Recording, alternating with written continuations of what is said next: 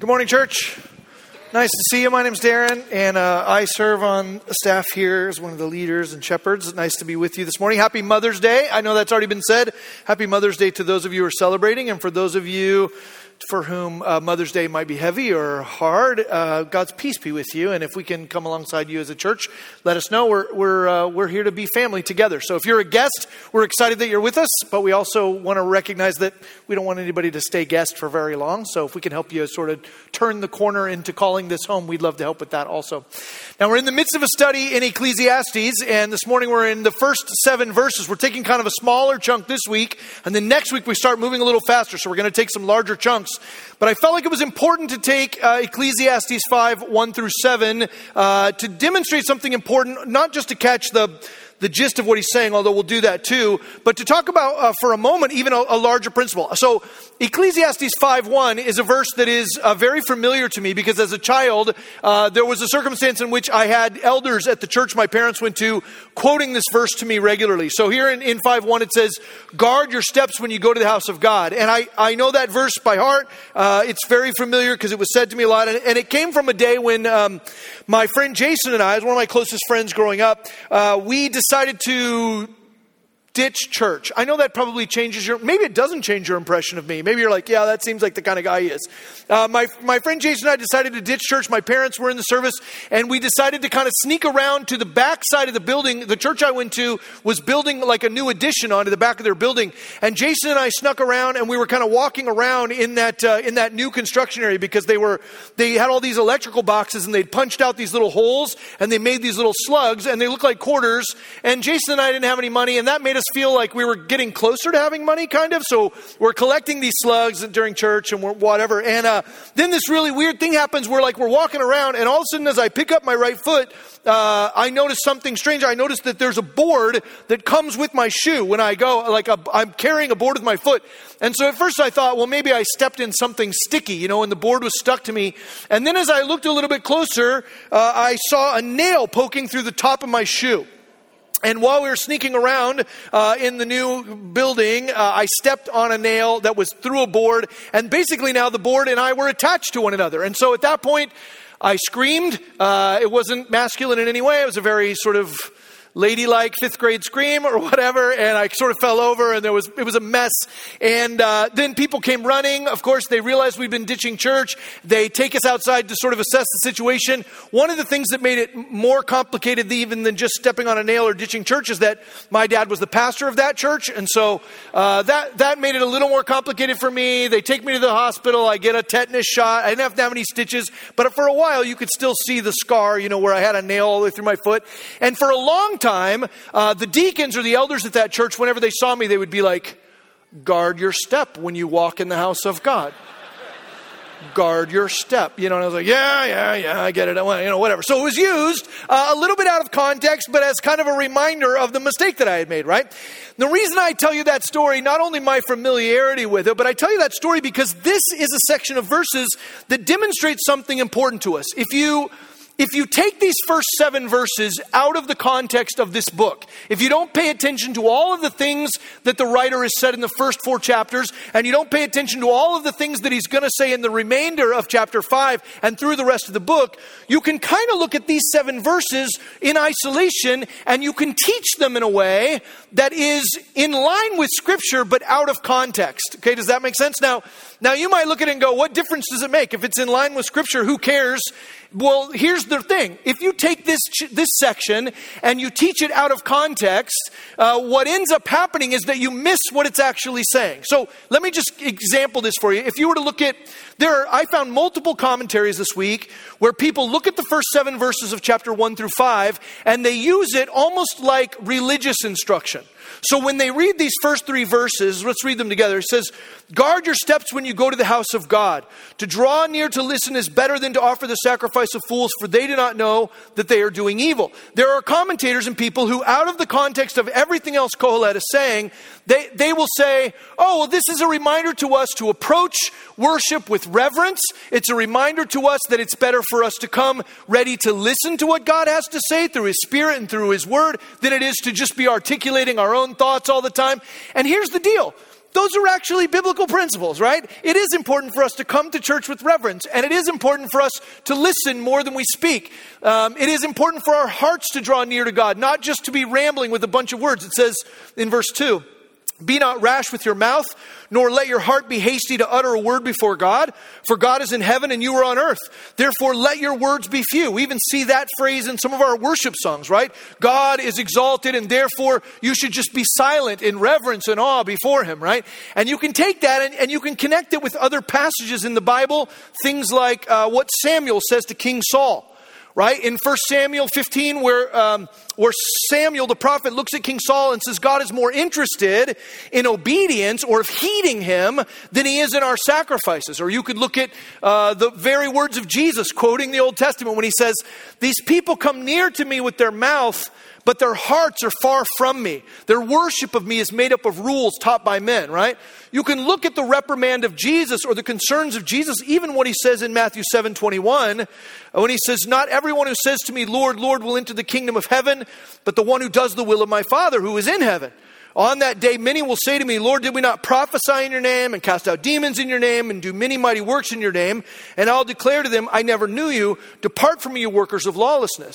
The emphasis in that part of Jesus' speech is it's not enough to just say a lot of religious things. You actually have to revere God and you have to know God. And that, that's all true. But it isn't what the writer to Ecclesiastes is saying in Ecclesiastes 5 1 through 7. So, what I'm trying to emphasize here, and let me do, I'll give you one more example. Back to Ecclesiastes chapter 5, you get to verse 4, and it says, When you vow a vow to God, do not delay in paying it, for he has no pleasure in fools. Pay what you vow. It's better that you should not vow than that you should vow and not pay. Let not your mouth lead you into sin, and do not say before the messenger that it was a mistake. Why should God be angry at your voice and destroy the work of your hands? If you take this out of context and you're not paying attention to the greater thing that the author is saying in the entirety of the book, you could be tempted to say, oh, he's turned aside here for a second to tell us it's really important that you keep your promises to God because God is a God of holiness and integrity, and he's going to hold you accountable for the things that you vow to him. Vowing to God is a regular part of religious practice, and along with worship and prayer and studying God's word, and it's very important that you have integrity and that you do what you say you're going to do to God. And that wouldn't be wrong, right? That also is a biblical principle. God takes commitments very seriously, and we could look at other places in the Bible that reinforce that idea. This idea of keeping your vow to God is almost quoted verbatim from Deuteronomy 23. We could look at Psalms 15, where it says that God wants us to keep our oath even when it hurts us, right? Keep our oaths even to our own pain. We could look at stories like the one in Acts chapter 5 where Ananias and Sapphira die because they said something different than what they actually did before God. So, so here's the thing Is it important to listen more than you speak in the house of God? Absolutely. Is it important to keep your promises that you make before God? Absolutely. Is it more important that your heart draws near to God than just that you're rambling on with a bunch of hasty speech? Absolutely. Is that what Ecclesiastes 5 is saying? Absolutely not. And the reason why I want to emphasize this at the beginning of the, of the passage is because if you look at these first seven verses and you take one of those points of application, even though they are biblical points, you could miss what the writer is actually saying. Does that make sense? You might go, okay, I learned a lesson today about keeping vows. Now let's move on. But then you would miss what the writer is saying. It is important for us always to contextualize whatever verse we're studying. Those of you who are in the room who are maybe exploring things of faith, or you wouldn't consider yourself a follower of Jesus, it might not be as uh, it might not be as easily recognizable for you. Although you might identify certainly places where the church has created horrible abuses by taking specific passages out of the Bible out of context and using them to enslave people or take people's land or whatever. There are lots of places where context changes everything. But for those of us who are followers of Jesus in the room, in addition to that application, we're supposed to be students of God's Word. We're supposed to care deeply about what God has said and what that means. And so it is important for us to pay attention to context, right? This might seem like a whole lot of fuss about nothing, but this contextualization is, is important. Because what he's doing in these first seven verses is in line with what he's already, he's already been talking about authority. So, if you were with us last week, you know that in Ecclesiastes 4, at the end of that chapter, and remember, chapter verses are arbitrary, But at the end of what we call chapter four, he's talking about the succession of kings. He's been talking about the monarchy. He's talking about the succession of kings, and he says, you know what? Kings are popular for a little while, but then they get so prideful they don't take anybody's advice. And then a new king comes along, and he seems like the savior for a little bit, but pretty soon nobody will even remember him. What's he saying? He's saying monarchy is futile. It's all hevel. It's all meaningless, right? It all cycles around. Now, in this overarching conversation about authority, and he'll pivot to oppression after this section, he's talking about the same stuff. He's bringing the same critical eye that he's had from the very beginning of the book. And in verses 1 through 7, it's just a continuation of his thinking, but now he turns his criticism to God again. He's done that before. He's already said, hey, God orders everything, but he hasn't bothered to tell me what he's doing. And to be honest with you, I don't really like the way he's organized it. That's, that is the sentiment of the writer of Ecclesiastes. God has organized everything. He's in control, but He hasn't told us what He's doing. He doesn't clue us into what season we're in. And frankly, I don't like the way He's organized things. Now, that same critical eye he brings here in chapter 5 as he's talking about authority and oppression. And what he's essentially saying here is not, hey, make sure that you guard your tongue when you come to God's house because he's so worthy of worship. What he's saying here is, you better be careful when you come to God's house because in all of your talking, you don't realize how foolish you're showing yourself to be because you're talking about things you don't understand. And in some cases, in all of your babbling, you're actually creating evil without even knowing what you're doing. There's an evil that comes when a man spends all of his time listening to his own voice instead of listening to God. Listen to what he says with this critical eye, because in essence, what the writer here, through the character of Kohelet, is doing is he's expressing frustration at the meaninglessness or the hevel of trying to understand or communicate with or commit to God. He says, guard your steps when you go to the house of God. And what he's saying there is if you're going to go to the house of God, you better be careful. You, you better be careful what you're doing because you don't want to mess around with God, right? You don't want to mess around with him. He says, when you go to God's house, he says, be, be cautious. He says, To draw near to listen is better than to offer the sacrifice of fools, for they do not know that what they are doing is evil, right? He's saying there are these worshipers who make a lot of noise and they, they make foolish sacrifices without even knowing it. They, they, in their hasty hearts, he'll say this in two. He says, Don't be rash with your mouth or let your hasty heart or let your heart be hasty to utter a word before God because God is in heaven and you are on earth. What he's saying is that we come with all of our babbling, we come with all of our ideas and all of our thoughts and all of our speculation and all of our opinions, and we're talking and talking and talking, but we're talking about stuff we don't ultimately understand. We're talking about things that a lot of times we don't even know. And in all of that babbling and in all of that hasty talk, one of two things potentially can happen. Number one is we reveal what fools we are, he says. Or even worse, sometimes in all of our babbling, when our mouths are running but our ears are plugged up, we end up doing evil without even knowing what we're doing. Because we come to the house of God not to learn, not to admit that we don't know everything, not to admit that there are things we don't understand or that there's a difference between us and God, but we come wanting to postulate how much we know and how great we are and how organized we've, we've sort of sorted everything out. He says, This is Hevel. It's foolishness and it's dangerous. He said, There are these hasty hearts that think they have it all figured out, or that in all their talking they will make up for the vast difference between them and God. When he says here, God is in heaven and we are on earth, so let your words be few, he's not saying, hey, God is so great and you are his worshipers and therefore sit in reverence before him. What he's saying is, you're doing all this talking, but you don't know that much about God because God is different than you. And to be honest with you, from the, from the viewpoint of Kohelet, he'd say, God is distant. He's disconnected, he's disengaged. He's off somewhere, and you're here, and you're doing all this babbling, and it's not doing anybody any good. That is Kohelet's sentiment here. He says in verse 3 For a dream comes with much business, and a fool's voice with many words. He talks about dreams again in verse 7, and uh, the commentators and theologians are a little split on exactly the language is complicated.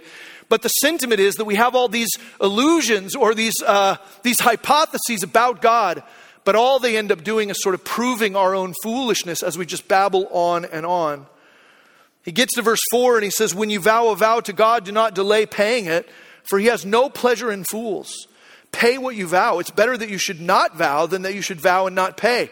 Let not your mouth lead you into sin, and do not say before the messenger that it was a mistake. Why should God be angry at your voice and destroy the work of your hands? What Kohelet is saying here is hey, you better be careful what you commit to. You better be careful the kind of promises you make to this God because He doesn't like people fooling around and He's going to hold you to whatever you say. And if you say the wrong thing, the next thing you know is you're going to be scrambling to try and make excuses for why you didn't do what you said you were going to do. He says it would be better with this particular God who doesn't suffer fools lightly. It would be better if you kept your mouth shut. When you come to the house of God, don't say anything to him. At least then he can't hold you accountable for the stupid thing you said, right? That is the tone of Kohelet in this book. It's the tone of Kohelet before, and it's the tone of Kohelet after. It would be wrong of us and contextually flawed for us to say that he pivots in the middle of chapter 5 or at the beginning of chapter 5, in the middle of his book, and starts giving us religious instruction about listening more than we speak. That's not what he's doing. What he's doing is once again saying, I'm looking at worship. I'm looking at the people before God, and I'm saying to you, it all seems like hevel. It all seems meaningless. We make these commitments to God, but it just gets us in more trouble. It would be better for us to approach this incomprehensible, impatient God with caution and silence in order to limit the excuses you'll have to make and the punishments he might heap on you, right? If I were to summarize these first seven verses, it would be all your speech, worship, prayer, and vows are built on your assumptions, and that's meaningless. Your best bet is to be afraid of God. That's what Kohelet is saying. Your best bet is just quake in your boots and keep your mouth shut when you come near to God because you don't understand Him and He's incomprehensible and distant. And at the very worst, He's going to punish you. And at the best, maybe He won't look at you or throw a lightning bolt your way, right? Now, admittedly, that's probably not the Mother's Day message you were hoping for this morning, right?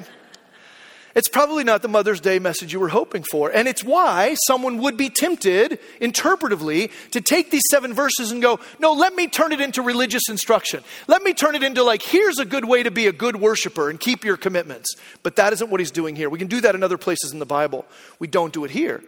What Kohelet is saying is, I've looked at it, and what I got to tell you is, you'd be better when you come to the house of God to keep your mouth shut because all of your illusions about God just prove how foolish you are, and sometimes your assumptions about Him end up proving evil and dangerous to other people. Now, that's heavy for us, right? It's heavy for us to hear Him say it. But I want to stop for a second before we rush on, because if you've been part of the series all along, one of the things we're doing each week is we're looking at the way that Jesus speaks to the concerns of Kohelet, right? So in a second, we're going to pivot and we're going to talk about Jesus. But before we rush off to that, I, I kind of just want to acknowledge that there are some of you sitting in the room who have these very same observations and opinions about God. Maybe not all the time.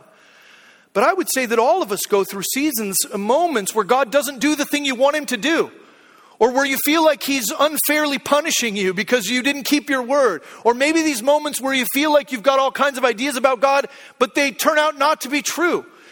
Or maybe you come to a religious service like this and you feel like it's just a bunch of human beings talking and nobody actually knows what they're doing, right? Whatever your observations are, it's possible that you, where you're sitting this morning, feel some of what Kohelet feels. That you feel maybe like God is in heaven and he's distant and removed. Or that God is angry or that he's punishing, that he's ruthless, that he's confusing. Maybe you feel like mankind is wasting their time with religious practice.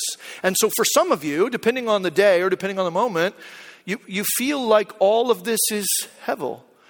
And before we rush on from it, I just want to acknowledge that you aren't alone in that feeling. One of the writers of the Bible felt the same way.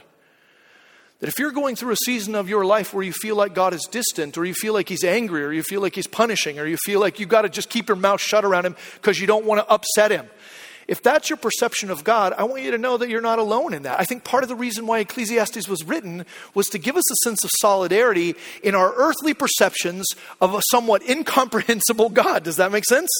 And that there are going to be moments where who God is and what He's doing doesn't add up to us, and moments where religious practice doesn't add up to us. Moments where we're tempted to talk incessantly about our ideas rather than listening to God because we're afraid we won't like what He has to say. I want to acknowledge that some of us feel with Kohelet and moments, or sometimes you felt this way your whole life, some of you feel like God is someone you need to be guarded from. Somebody that you need to be cautious around. Somebody that you, that you need to be cringing near because he just might smite thee at any given moment. I remember, here's a Mother's Day story about my mom. By the way, I'm going to tell this story. Uh, my mom is not here to approve this story. She is in heaven. She went to be with Jesus in 2020. But I, I am gambling on the fact that when I see her again, she's not going to be mad that I tell you this. But uh, I could be wrong, but there's no crying in heaven, so we'll be fine. Uh, my mom was a, uh, she was the best I've ever seen in my life at uh, arguing with customer service reps. You know what I'm talking about?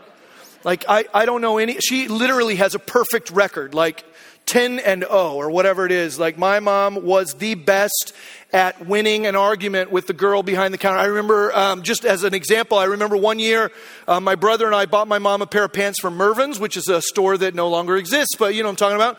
And uh, my mom either didn't like the pants or they didn't fit or whatever, but we didn't, we didn't save the receipt. And in fact, we had taken the tags off because we thought when you give somebody a gift, you don't want it to have the tags and things on it. So she just got the pants. No tags, no receipt, whatever.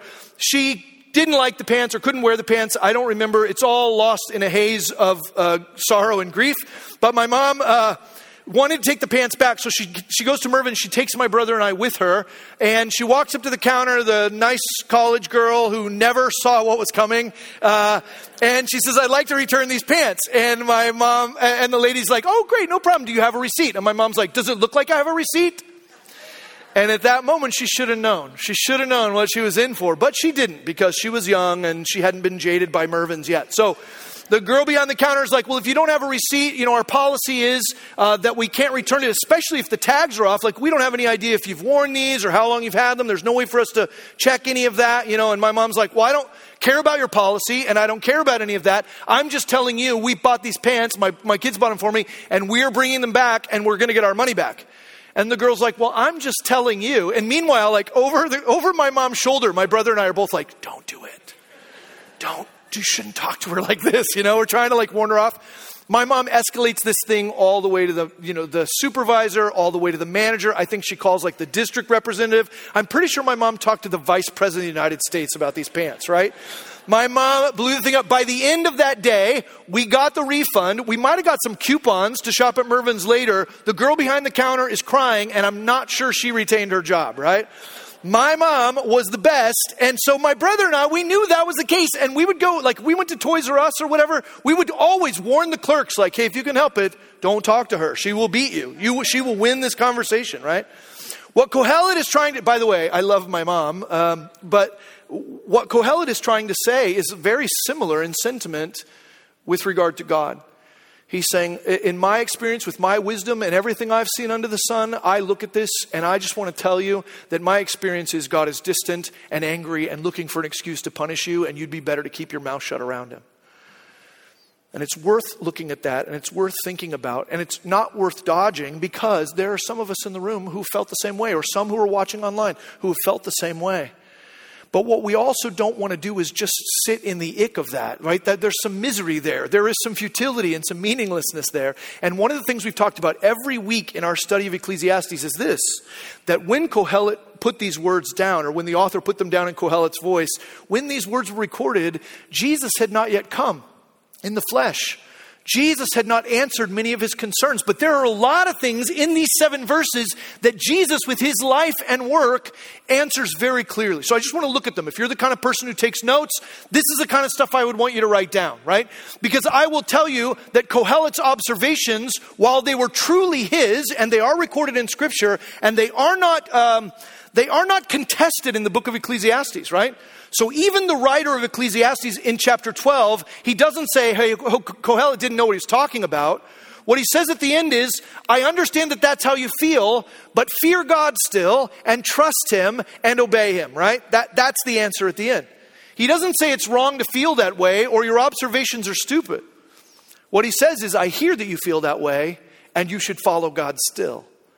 But we, living in 2023, after the death and resurrection of Christ, the incarnation, we have answers to some of these concerns that the writer of Ecclesiastes didn't have. So I just want to look at a few of them in, in, in short term here. The first one is uh, right out of the gate, he says you need to be on guard. In verse 1, he says you need to be on guard. You need to be cautious when you come to the house of God. And I, I just want to speak to the fact that because of Jesus, we have a whole different perception of even what the house of God is.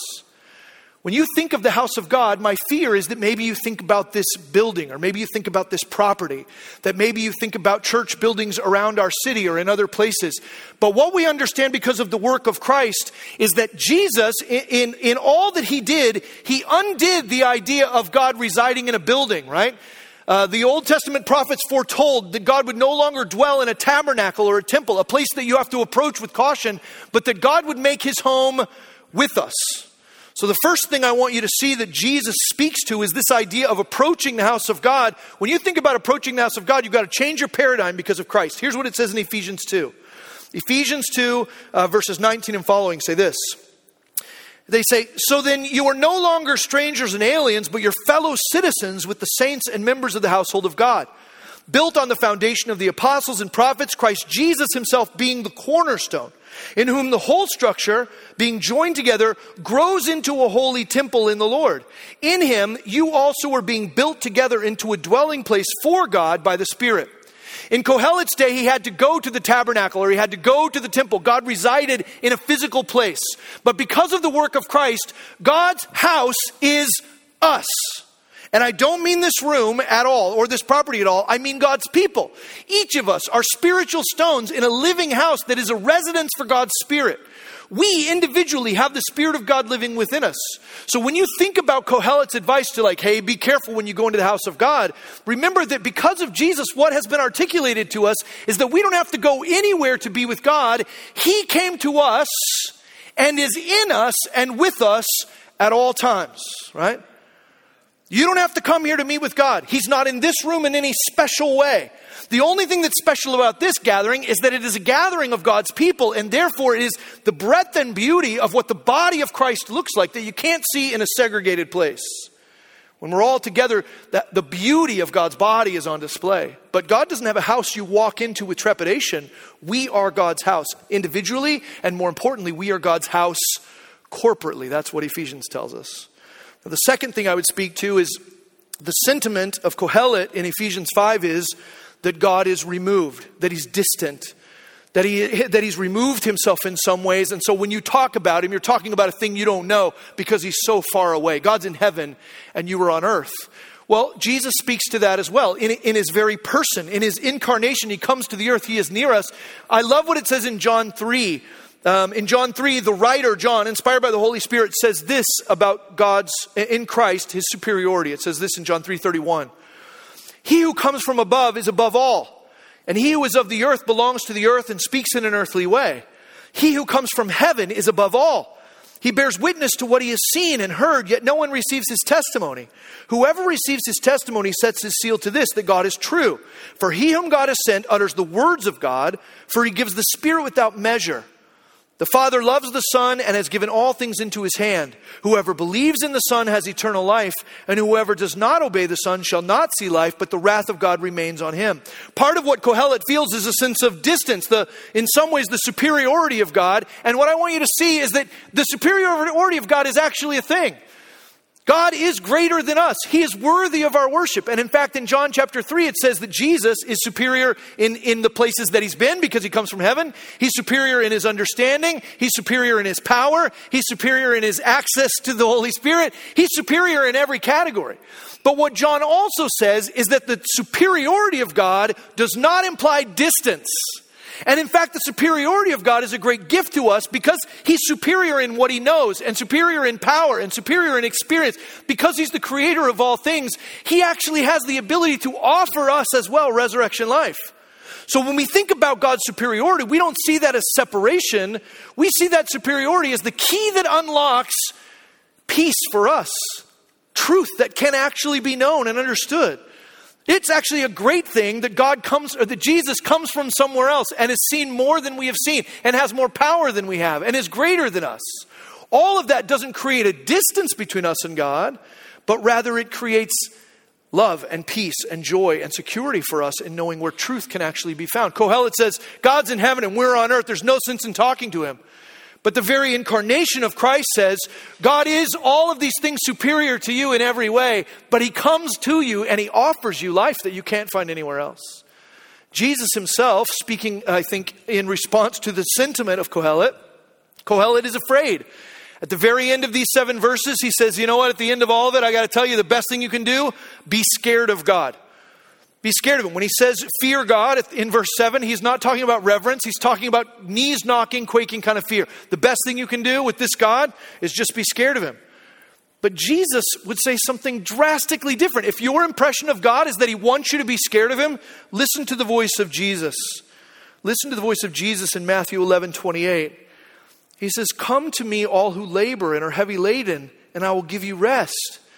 Take my yoke upon you and learn from me, for I'm gentle and lowly in heart, and you'll find rest for your souls. For my yoke is easy and my burden is light. In John chapter 14, verse 27, the voice of Jesus again says, Peace I leave with you. My peace I give to you. Not as the world gives, do I give to you. Let not your hearts be troubled, neither let them be afraid. So hear the voice in Ecclesiastes saying, Hey, when you come to God, you better be knocking in your boots. You better be scared. You better be afraid because He's so much greater than you, right? And He's looking for an excuse to punish you. But listen to Jesus. Jesus says, Hey, come to me. I want to help you rest. I want to give you peace. I want to love you well. In fact, I'm going to give you the peace I have because you don't have that in and of yourself. Do you hear Jesus saying, stay away? Do you hear Jesus saying, hey, you know what? I'm better than you, so you better create a little bit of distance? No, Jesus says, come closer. My peace and my joy and my love are for you. Many of us have fear of God because we're worried, we're worried about judgment, and Kohelet certainly felt that. He says, Don't make any commitments because if you do, or you're going to find yourself making excuses when God comes to try and punish you for saying something foolish. But listen to what it says in 1 John chapter 4, verse 13 about the way love, the love of Christ, replaces a fear of condemnation. 1 John 4:13 says, "By this we know that we abide in him, that's Jesus, and he in us, because he's given us of his spirit." We've seen and testified that the Father has sent his Son to be the Savior of the world. Whoever confesses that Jesus is the Son of God, God abides in him and he in God. So we have come to know and to believe the love that God has for us. God is love, and whoever abides in love abides in God and God abides in him. By this is love perfected with us, so that we may have confidence for the day of judgment. Because as he is, so also are we in this world. There's no fear in love, but perfect love casts out fear. For fear has to do with punishment, and whoever fears has not been perfected in love. We love because he first loved us. Kohelet is saying, hey, you know what? God is big and he's got his plans, and you don't know what they are, and you'd better keep your mouth shut around him or you'll be in trouble. You should be afraid of his judgment. And Jesus comes and with his death and resurrection, it's so beautifully articulated in 1 John. What Jesus extends to us is his love. And when we receive his love, guess what? There is no room anymore for fear of condemnation or fear of judgment. Because as we are in the world, is, is basically the revelation of Christ.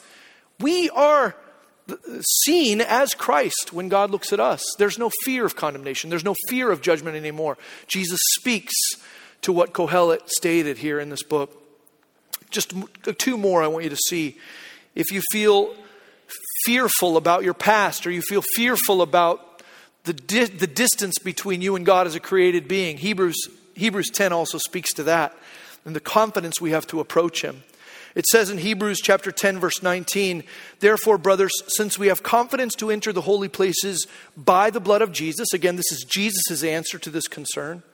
We have confidence to enter the holy places by the blood of Jesus, by the new and living way that He opened for us through the curtain that is through His flesh. And since we have a great priest over the house of God, let us draw near with a true heart in full assurance of faith, with our hearts sprinkled clean from an evil conscience and our bodies washed with pure water. Let us hold fast the confession of our hope without wavering, for He who promised is faithful, right?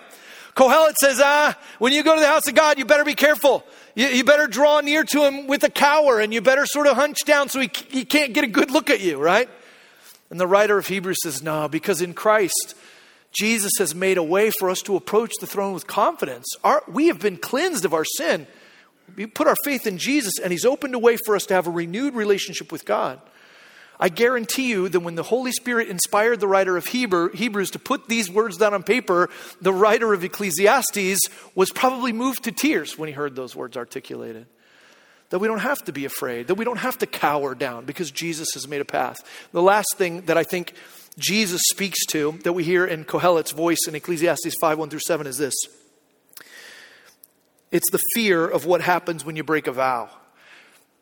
I would guess that everybody in the room has, at one point or another, uh, done something different than what they said they were going to do. And maybe you don't think of yourself as an oath breaker. Maybe you don't think of yourself as a vow breaker, but I actually have met a lot of people in our community and in our neighborhood who define themselves as people who've broken their commitments. And maybe that's because of things that have happened in your marriage, or maybe that's because of things that have happened in your relationship with others. There are all kinds of ways that people can all of a sudden start to see themselves as irredeemable because they've broken a vow. And part of the sentiment of what Kohelet is saying here is this idea like you'd be better off not to make a vow than to make a vow and break it. Because if you break a vow, God's going to come after you. And I know a lot of people who live in fear constantly of like, I am worthy of the wrath of God because I've broken my, my commitments or I've broken my word. Now, listen, it is a true thing. And again, we talked about this at the very beginning that God takes commitments very seriously. But when you were tempted in this room when you are tempted to define yourself as someone who is unworthy of God's love, or define yourself as someone who is irredeemable, or someone who is not worthy of being used in the kingdom of God because of commitments you've made that you've broken, I would want to remind you of the way Jesus speaks to vow breakers in John 21. In John 21, after the resurrection, Jesus meets with Peter for the first time. Jesus meets with Peter. Peter is a guy who, not too long before that, had said to Jesus, Look, I don't know what the rest of these disciples are going to do when things go down. I don't know what these other turkeys are going to do. They may all run into the woods, but not this guy, right? Peter doesn't run. Peter's here for good. I'm not going anywhere. I would rather die than betray you, Jesus. And Jesus is like, uh, I wish you hadn't said that out loud, dude. You're going you're going to betray me here before the day is done, right? Peter didn't just make vows to his wife, he didn't just make vows to his co fishermen, he didn't just make vows to his neighbors. These are vows that Peter made to the Son of God that he broke. He broke vows to the Son of God. And I don't know if you want to create a hierarchy of which vows are the most important not to break, but it seems like in the grand scheme of things, the vows you make to God are the ones that are the most important. So in John 21, after the resurrection, when Jesus and Peter meet up again, you guys remember that scene where Jesus sees Peter for the first time afterwards and he goes, You dirty punk. I have been so looking forward to this opportunity to say to you, you were talking out of your ear when you made me all those vows, and then it took you only what, like eight hours before you broke them? You know how sad that made me? I'm so angry with you, right? You remember that speech in John 21? When Jesus shames Peter for breaking his vows, when Jesus curses him, when he says, You can't be a disciple anymore, get out of here, you vow breaker. There's no room for you on my team. You don't remember that because he doesn't do that. In fact, in John 21, Jesus barely points at the breaking of the vows at all. If he points at it, it's only through sort of an illusion. What Jesus does instead with Peter in John 21 is he looks at Peter and he says, We love each other, don't we? And Peter says, Yeah, we do. And he says, Well, then let's get to work. We love each other, don't we? He says, Yes, Lord, you know I love you. Feed my sheep, feed my lambs. You know what Jesus does? He, he, he reinstates, if there was ever a, a deinstatement, he reinstates Peter for the work of the kingdom. There are people around the world today and historically who think of Peter, the vow breaker, as the founding father after Jesus of the Christian faith. That is not a guy who was disqualified because of his vow breaking. He is a guy who was loved and appointed to ministry, called to serve and commissioned by Jesus himself, the one to whom he broke his vows. If you're in this room this morning and with Kohelet, you feel like you're too far gone, or you've broken too many commitments, or you've done things that are too wrong, or you've been too nasty, or whatever. I get that that's how you feel because that's how Kohelet felt too. He felt like, no, God, wouldn't want, God, God wants to punish me. He doesn't want to love me. But Jesus says that isn't true. Look at Jesus in John 21, and then I want you to feel the sense of him looking at you and saying, When I look at you, I don't see a vow breaker, I don't see an oath breaker. I see someone who loves me and whom I love. Now let's get to work, right? Follow me, Jesus says.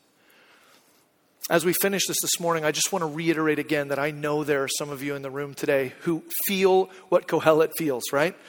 You feel like God is distant, maybe. You feel like He's angry with you. You feel like, he, at the very least, He's confusing and like maybe mankind is wasting their time with religious practice.